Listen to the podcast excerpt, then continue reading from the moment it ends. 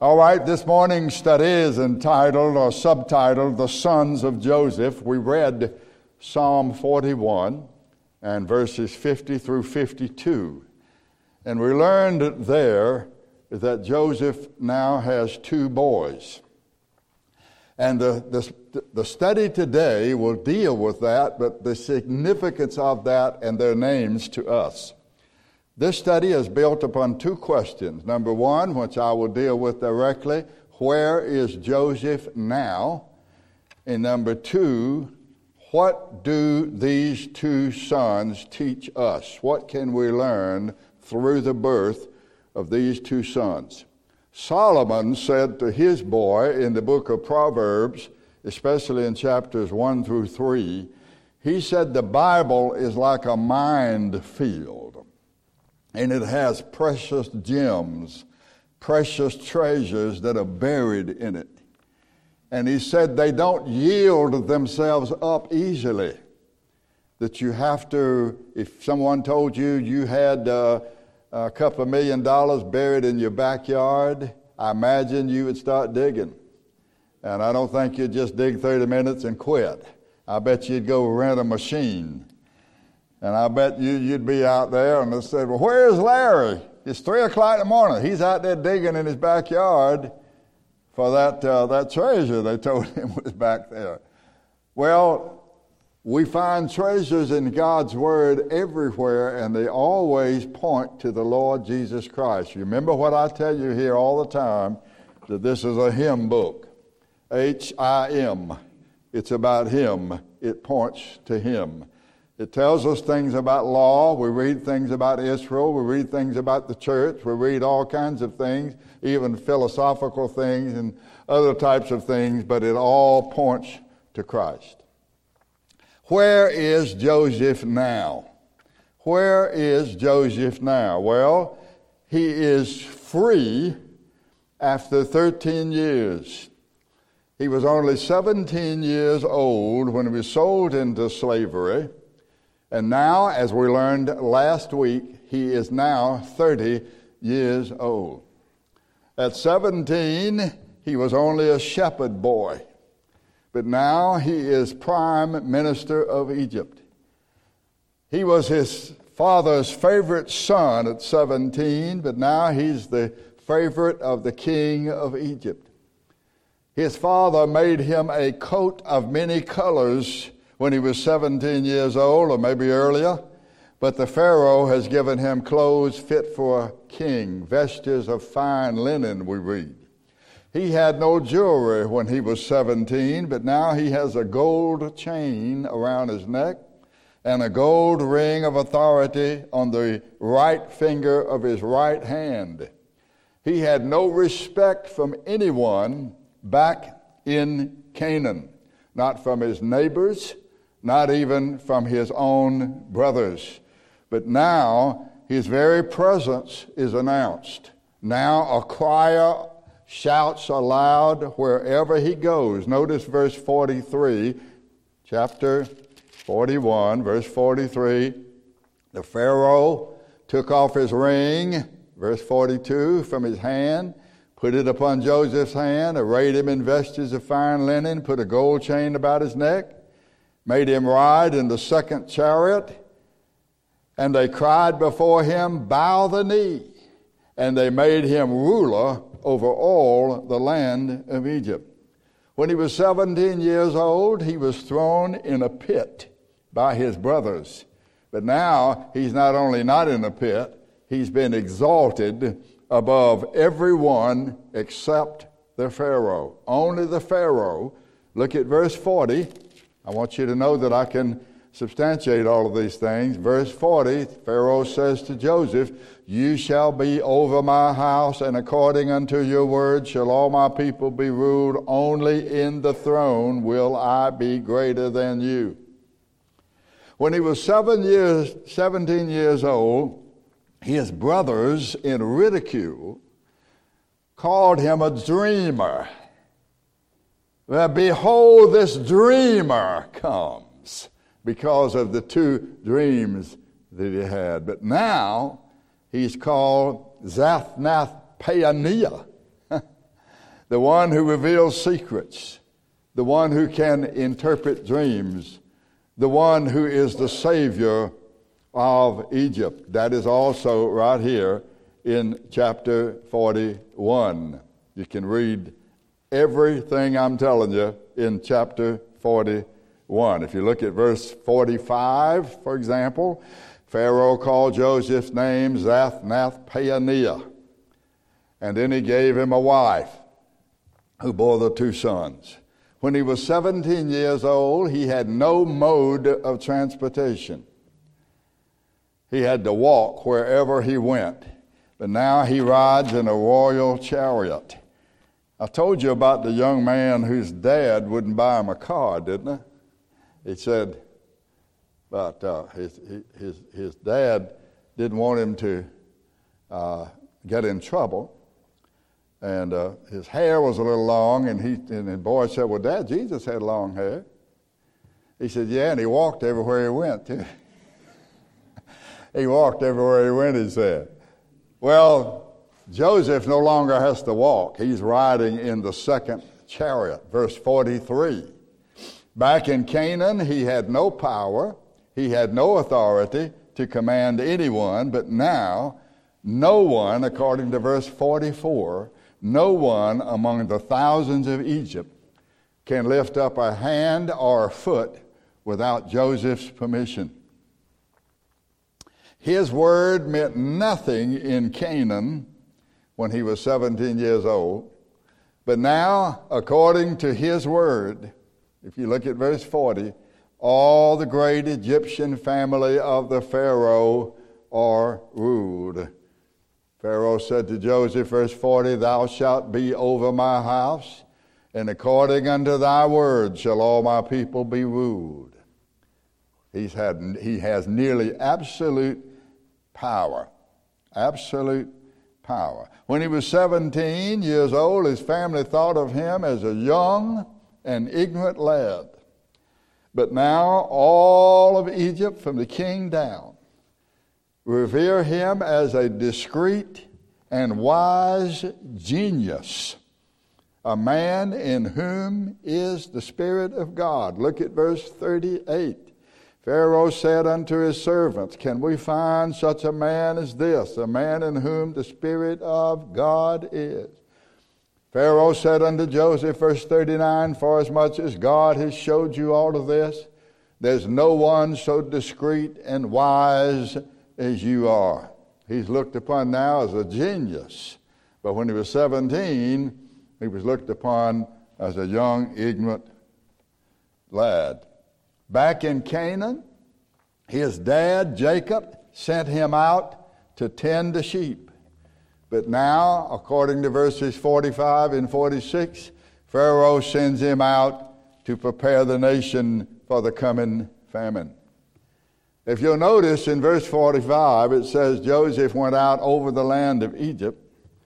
And then it, in verse 46, it says that he went out throughout all the land. Now, the going out of verse 45 was to survey the land.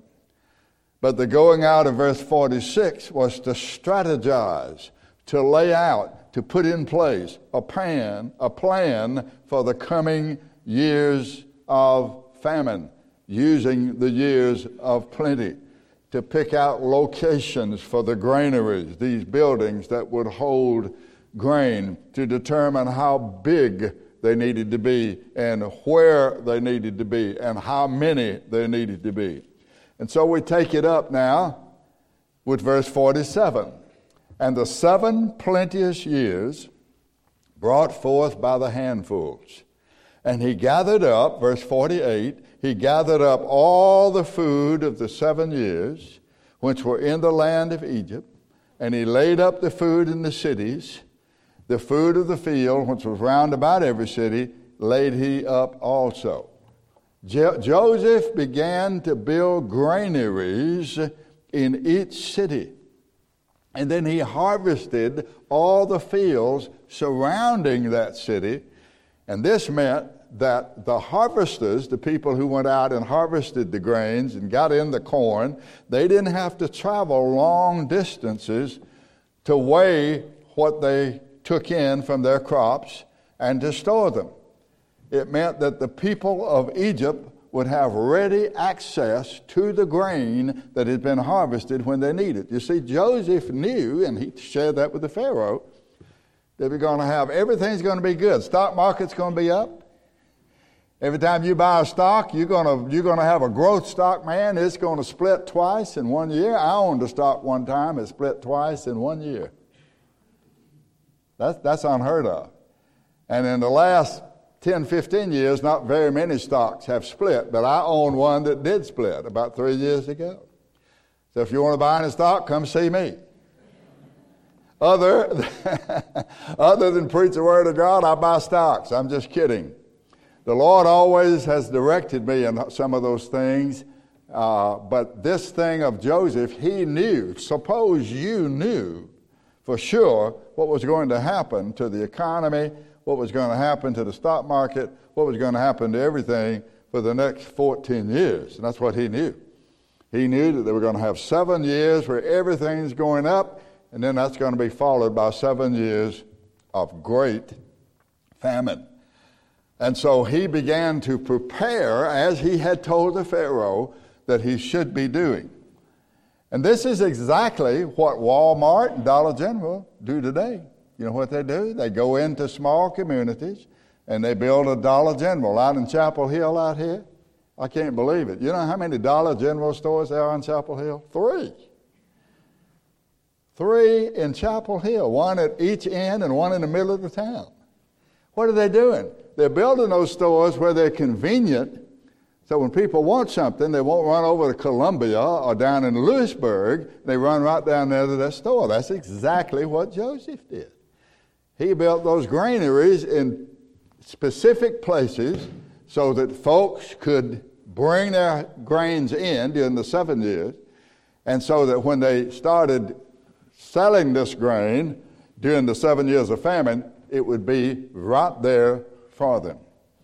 And it says in verse 49 And Joseph gathered corn as the sand of the sea, very much until he left numbering, for it was without number.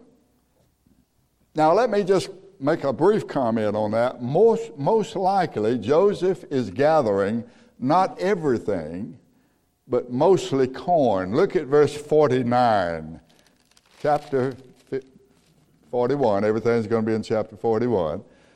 Verse 49 Joseph gathered corn as the sand of the sea, very much until he left numbering, for it was without number. There was so much of it that they just quit trying to keep an account of it. And another thing you need to know is he's not gathering all the crops, he's gathering a fifth part of it. A fifth is 20%. Look at verse 34. Let's go back to verse 34. And this is when he told Pharaoh what his dreams meant. Verse 34 Let Pharaoh do this, let him appoint officers over the land and take up the fifth part of the land of Egypt. That's 20% the fifth part in the seven plenteous years. And let them gather, verse 35, all the food of those good years that come, and lay up corn under the hand of Pharaoh, and let them keep food in the cities.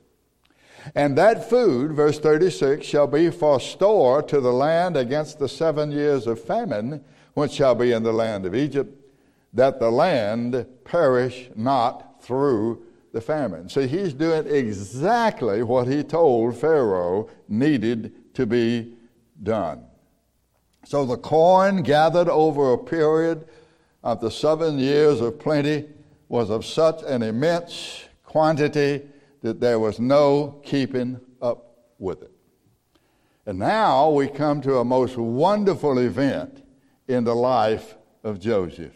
He becomes a father he becomes a father. So let's read again, verse 50. And Joseph was born, unto Joseph were born two sons, and they were born before the years of famine came, which Asenath, the daughter of Potipherah, the priest of On, bare unto him.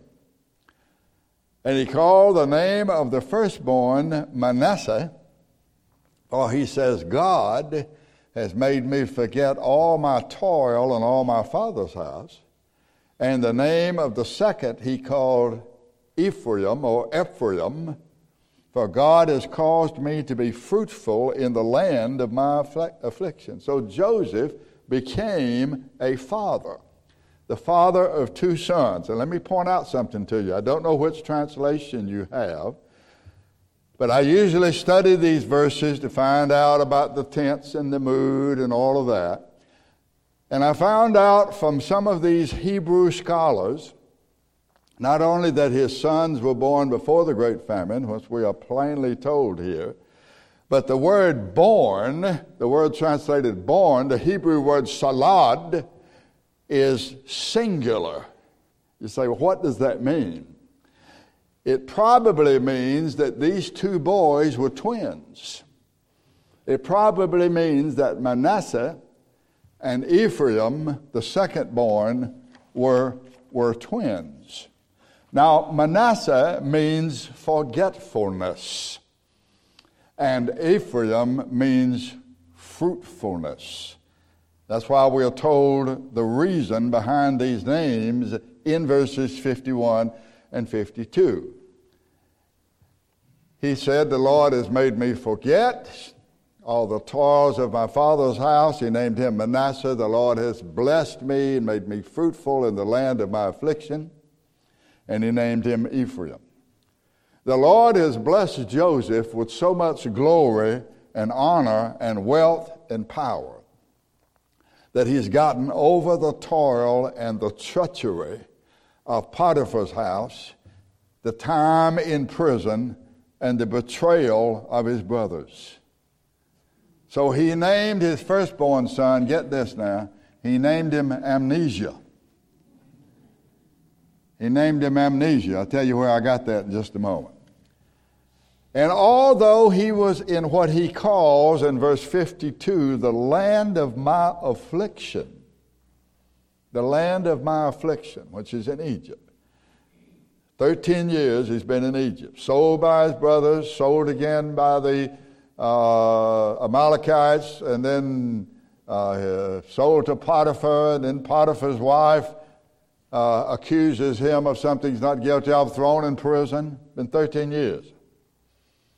So even though he's in what he called the land of my affliction, verse 52, as we have seen in these studies, the Lord has made him fruitful in every way.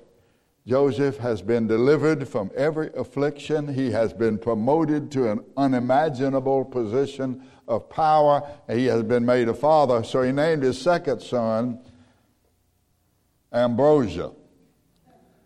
First name amnesia, second son, ambrosia. Now, I wish I could take credit for these names, but it didn't originate with me. I was looking over several different scholars and theologians and preachers and teachers, as well as doing my own study, and I came across the old fellow that's still on the radio.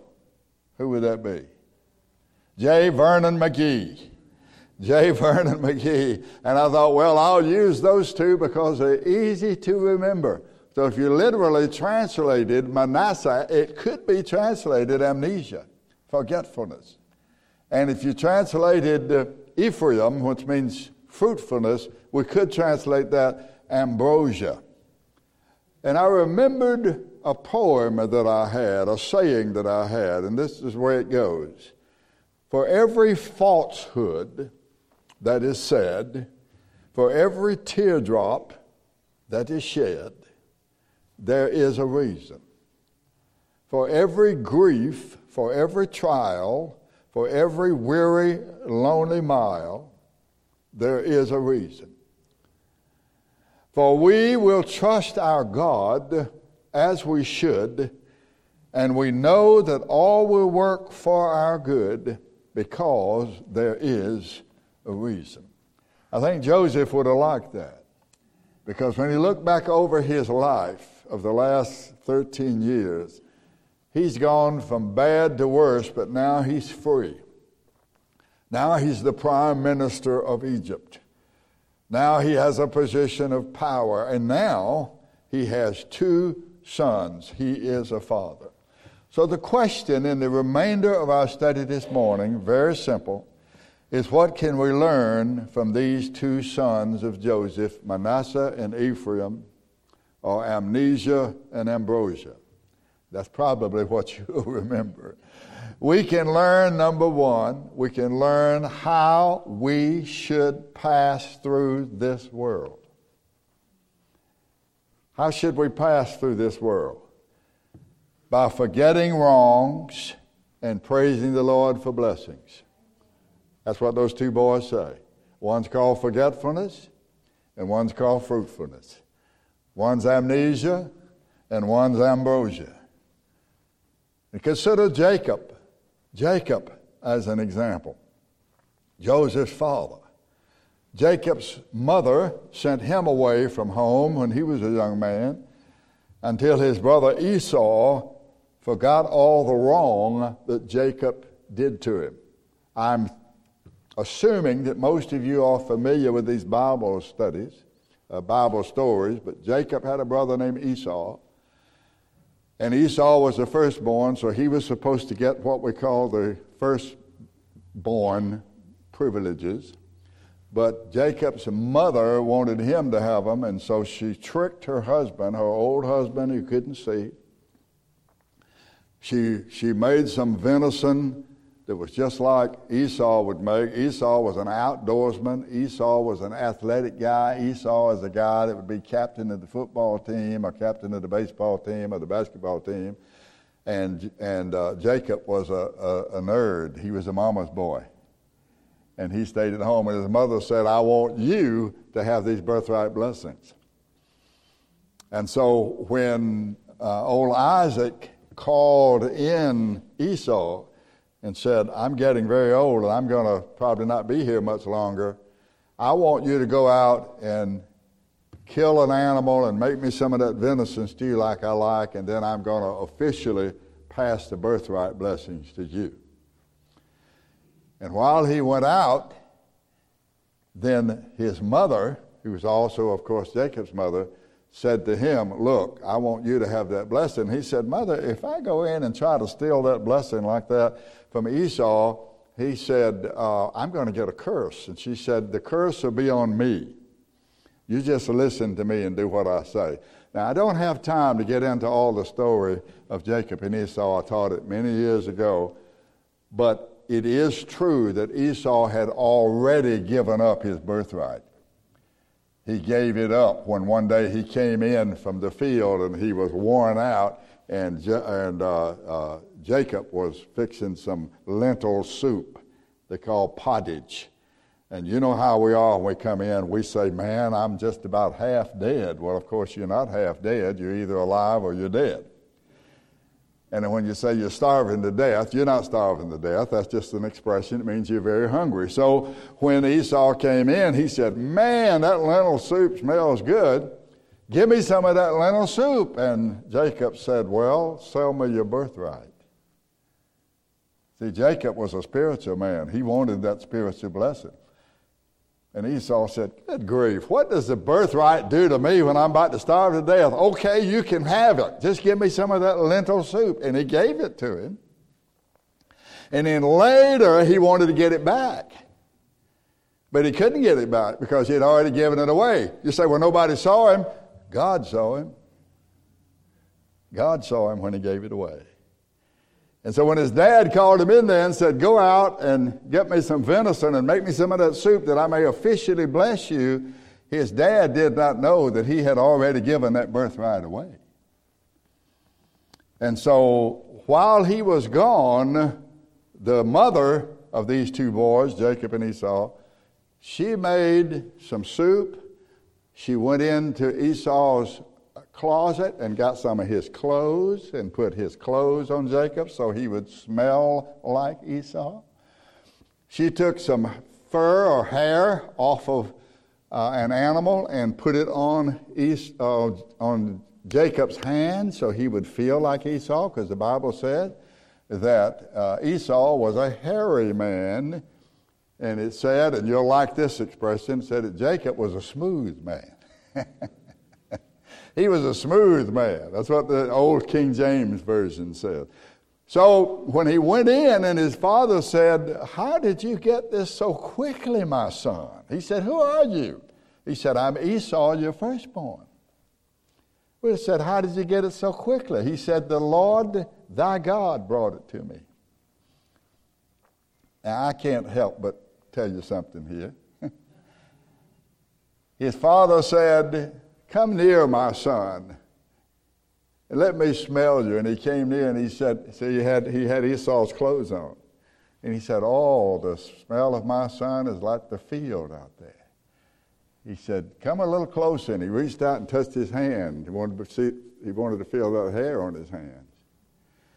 Do you realize that when you go to God Almighty, you go to Him and He says, Who are you?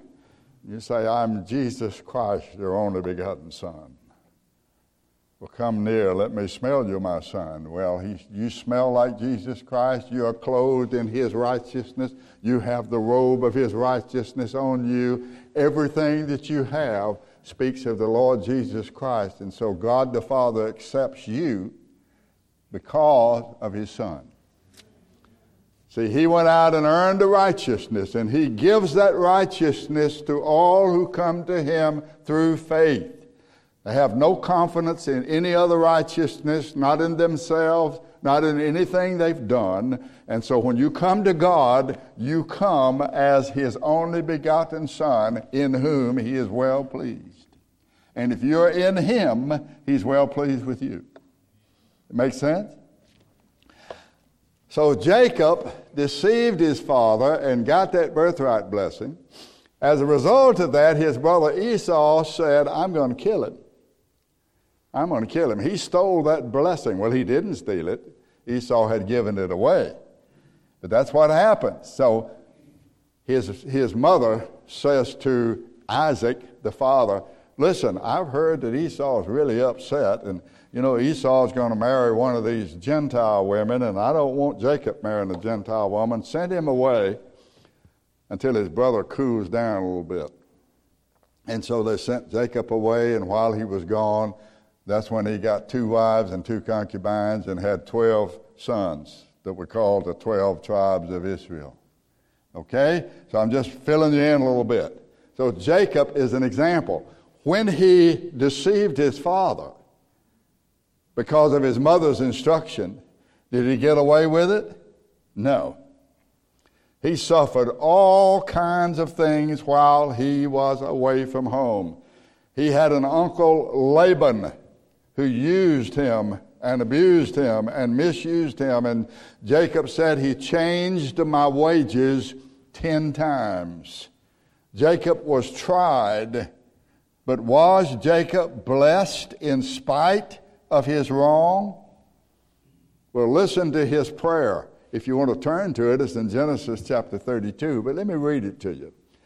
This is Genesis 32, verses 9 and 10. This is when Jacob is returning back home to reacquaint himself with his brother Esau after about 20 years. Jacob said, O God of my father Abraham and God of my father Isaac, the Lord once said to me, Return to your country and to your kindred, and I will deal well with you. I'm not worthy of the least of all your mercies and of all the truth which you have showed unto me, your servant. For with my staff I crossed over the Jordan, but now I am become two bands. Let me translate that for you. When I went up to my uncle Laban's country, as my mother told me to do, I had nothing but a staff when I passed over. I was poor, I was desolate, I was despised. But now, when I come back, even though I have suffered greatly because of what I did. I have been blessed. And now I have servants, I have wives, I have children, I have sheep, I have cattle, and more. I'm a wealthy man. How glad Jacob was that the Lord made Esau forget. You know, the reason Jacob was afraid to go back home. He thought his brother Esau was still mad with him after 20 years. He thought he was going to kill him. But when he came down and met Esau, Esau got off his horse and ran up and hugged him and kissed him. He had made him forget. And in Jacob, you can see the forgetfulness of Esau, and you can see the blessings of God in all of his trials. My friends, now listen to me here. Hope I'm not losing you.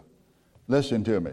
All of us have done wrong, and all of us have been done wrong. But what is that compared to the blessings of our God and our Savior? Let me suggest that as you pass through this vale of tears that we call life, that you forget all the wrongs and bless the Lord for his blessings. Because nothing that has been done to you is worth mentioning in light of the eternal glory that you will inherit through Christ Jesus the Lord. And that's what I think these two boys say to us. One is forgetfulness, and the other one is fruitfulness. Now, listen to Paul, the apostle. We think we've suffered. Listen to this I've been in prison, I've been whipped, I've been near death often. Five times I was given 39 lashes by the Jews. Three times I was whipped by the Romans. Once I was stoned. I have been in three shipwrecks, and once I spent 24 hours in the water. In my travels, I have been in dangers from floods, from robbers, in danger from fellow Jews and from Gentiles there have been dangers in the cities, dangers in the wilds, dangers in the high seas, dangers from false friends. There has been work and toil. Often I have gone without sleep. I have been hungry and thirsty. I have often been without enough food, shelter, or clothing. That's taken directly from 2 Corinthians 11, verses 23 through 27. But now listen to what Paul says. I reckon that the sufferings of this present time are not worthy to be compared with the glory which shall be revealed in us. Romans chapter 8 and verse 18. Let me make a suggestion to you that you forget everything but God. Forget everything but God. We've all done wrong and we've all been done wrong. Forget it and look at Him who has blessed you in spite of all of these wrongs that have been done to you. Listen again to the testimony of the great Apostle Paul.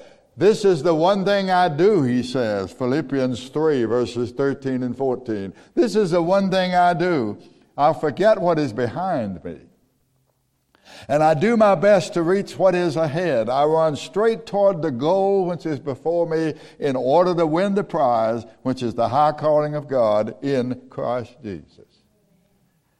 Let me suggest that you ask the Lord for a divine case of amnesia so that you can be thankful for the ambrosia.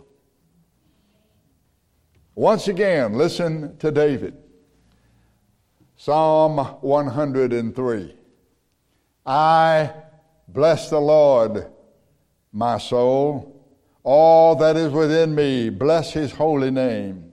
Bless the Lord, O my soul, and forget not all his benefits, who forgives all your iniquities, who heals all of your diseases, who redeems your life from destruction, who covers you with loving kindness and tender mercies, who satisfies your mouth with good things so that your youth is renewed like the eagles. Bless the Lord, he said, forget these other things. Bless the Lord. Joseph's two boys can teach us how we should pass through this world. Forget the wrongs and praise the Lord for the blessings.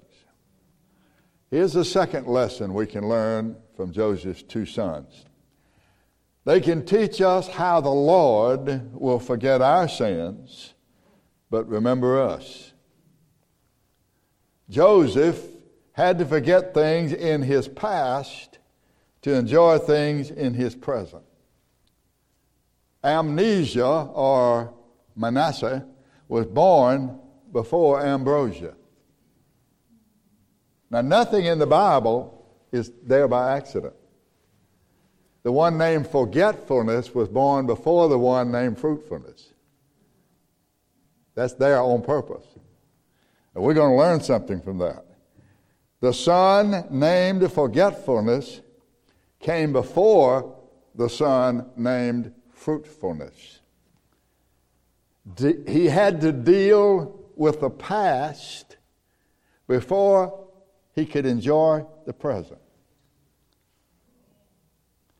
He had to have a case of amnesia, get away and deal with the past before he could enjoy the blessings of God on him in his present state. His firstborn son was used to make him forget his past, while his second son enabled him to enjoy the present. Now, one of the things that we all struggle with, and I'm sure I'm hitting home here, one of the things we all struggle with is the past, especially the foolishness of our youth. Often, the guilt from the past robs us of the joy of the present. There are attitudes and there are uh, actions which the world and the flesh and the devil often cause us to remember the purpose of which is to destroy our present and future enjoyment of the Lord's ambrosia, of the Lord's blessings. And I want you to understand this morning, if you don't understand anything else, I want you to understand that when it comes to our past, the Lord our God has Himself a case of divine amnesia. Sounds incredible, doesn't it? It's not that God ever really forgets, it is simply that He has promised never to remember our sins, never to bring them up again, ever. And this is not merely a matter of love, this is a matter of justice.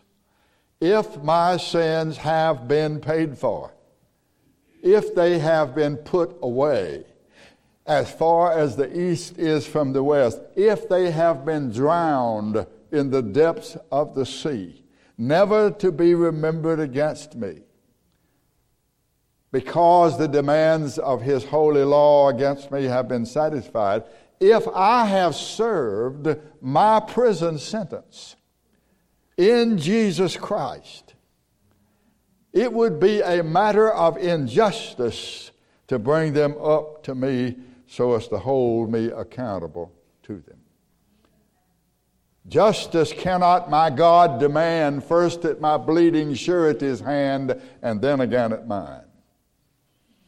In fact, in the biblical sense, judicially speaking, that is, with reference to the law, my sins, we have to be careful here, my sins no longer exist. God has forgotten them. Now, think about this. If they do not exist in the mind of God, they do not exist anywhere. Oh, that's dangerous doctrine, Brother Sasser. It's not dangerous doctrine if God's done something for you. If he's done something for you, you want to live for him. You hate yourself. You hate the flesh. You hate the world. You hate the devil. You want to live above sin, but you know that you can't. You fall often, but you go back to him and he forgives you. Why? Because they've been paid for in the blood of the Lord Jesus Christ. Because you served your prison sentence in him. What about the foolishness of our youth? Listen to two passages. One of them I'll have to look up very quickly Psalm 78, but the first one is in Isaiah 54. Isaiah 54. Fear not, for thou shalt not be ashamed, neither be thou confounded, for thou shalt not be put to shame, for thou shalt forget the shame of thy youth. You forget the shame of your youth and re, re, not remember the reproach that was on you, your widowhood, anymore. Isaiah 54 and verse 4. Isaiah 54 and verse 4. Now listen to these two verses Psalm 79. I hope I have this right. In verse 8, David said, Oh, remember not against us our former iniquities. Let thy tender mercies speedily prevent, an old English word that means go before us. Let your tender mercies go before us for we are brought very low. Help us, O God of our salvation, for the glory of thy name, and deliver us and purge away our sins for thy name's sake. David lived before the cross. And there were, there were afflictions that he had to bear that we don't because we have the gospel, the truth of the death of our Lord Jesus Christ as our substitute. If the promised ancient Israel, if the Lord promised ancient Israel, which was under the law, and they only had the blood of bulls and goats, if he promised them that the shame of their youth would be forgotten, and that was under law, don't you think that that will be the case under grace, which is underwritten in the blood of God's own Son? For the law was given by Moses, but grace and truth came by Jesus Christ. John 1. The shame of our youth is to be forgotten because the Lord has forgotten it. If He's not going to bring it up, why should we? if He does not remember our sins to hold them against us, why should we? You know the First John 1 9, would you like to turn over to that? I'm sure all of you know it. I could just quote it to you. First John 1 9. Over in the New Testament, almost at the end of the New Testament, you have 1st, 2nd, and 3rd John. Everybody probably knows this verse. I could, again, could just quote it to you, but here it is. Let me open it up a little bit for you. 1 John chapter 1 verse 9, if we confess our sins, he is faithful and He is just. It is a matter of justice to forgive us. And by the way, that is in a tense that means to keep on forgiving us and to cleanse us, to keep on cleansing us from all our unrighteousness. Now, I want you to listen to me just a moment. When it says, if we confess our sins, you go back and check this out. This is legal terminology. Now, listen to me. If the criminal comes before the judge and he's killed 15 people, and all he says is, I'm sorry, that, that, that doesn't do it. That doesn't do it. You are never going to be sorry enough before God for your sins. You're never going to be sorry enough. Now, listen to me. When it says confess our sins, this is language in the courtroom. It means to cite, C I T E, to cite your sins, to name them. You don't go to God and say, Oh Lord, I have sinned. You go to God and you tell Him what sins you've sinned. I have been a liar. I have been a thief. I have committed adultery. I have been covetous. I've wanted things that I shouldn't have wanted. You cite those specifically to God. You don't just say, Oh Lord, forgive me of my sins. That's why you shouldn't confess your sins to any man. They don't need to hear all that. you, you confess them to Him. And if we confess our sins, it says He's faithful and He's just. Not just He loves you, but it is a matter of justice. The forgiveness of our sins is a matter of justice.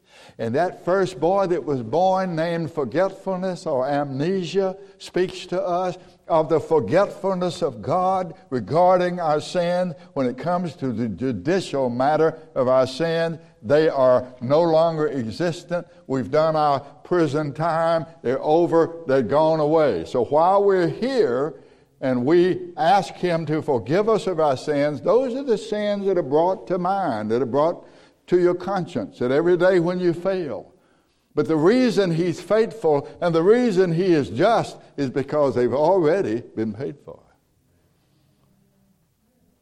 They've already been paid for. And I say again, if the Lord promised ancient Israel, I could show you lots of scriptures. Time will not allow it this morning. They were under the law. They only had the blood of bulls and goats. And we're told in the book of Hebrews that the blood of bulls and goats can never take away sin.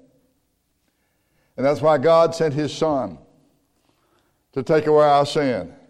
And yet, though he has promised to forget our sins, he has promised never to forget us. Listen to this. Isaiah 49. I'll tell you where they are so you can look them up later. 49 verses 14 through 16. Zion said, The Lord has forsaken me. The Lord has forgotten me. And the Lord says, Can a woman forget her sucking child, that she should not have compassion on the son of her womb? Listen to this. God says, Yes, they may forget, but I will not forget you. Behold, I have graven you on the palms of my hands. I've written your name on the palm of my hand. Every time I lift up my hand, I see you and I see your name. I'll never forget you. Your walls are continually before me. My friends, there is a fountain filled with blood drawn from Emmanuel's veins, and sinners plunged beneath that flood lose all their guilty stain. Lose all their guilty stain. Lose all their guilty stain and sin is plunged beneath that flood, lose all their guilty stain. The dying thief is an everlasting memorial to the testimony of the promise to forget our past and bless our present and our future. While he was dying on the cross, he called upon the name of the Lord, that dying thief did. And the Lord Jesus said, Well, you hadn't worked enough. You hadn't prayed enough. Didn't see you at church worship. Didn't see you doing this and didn't do you that. No, he said, Lord, remember me when thou comest into thy kingdom. And Jesus said, Verily I say unto you, today you will be with me in paradise. Stand with me. There's a second verse to this song.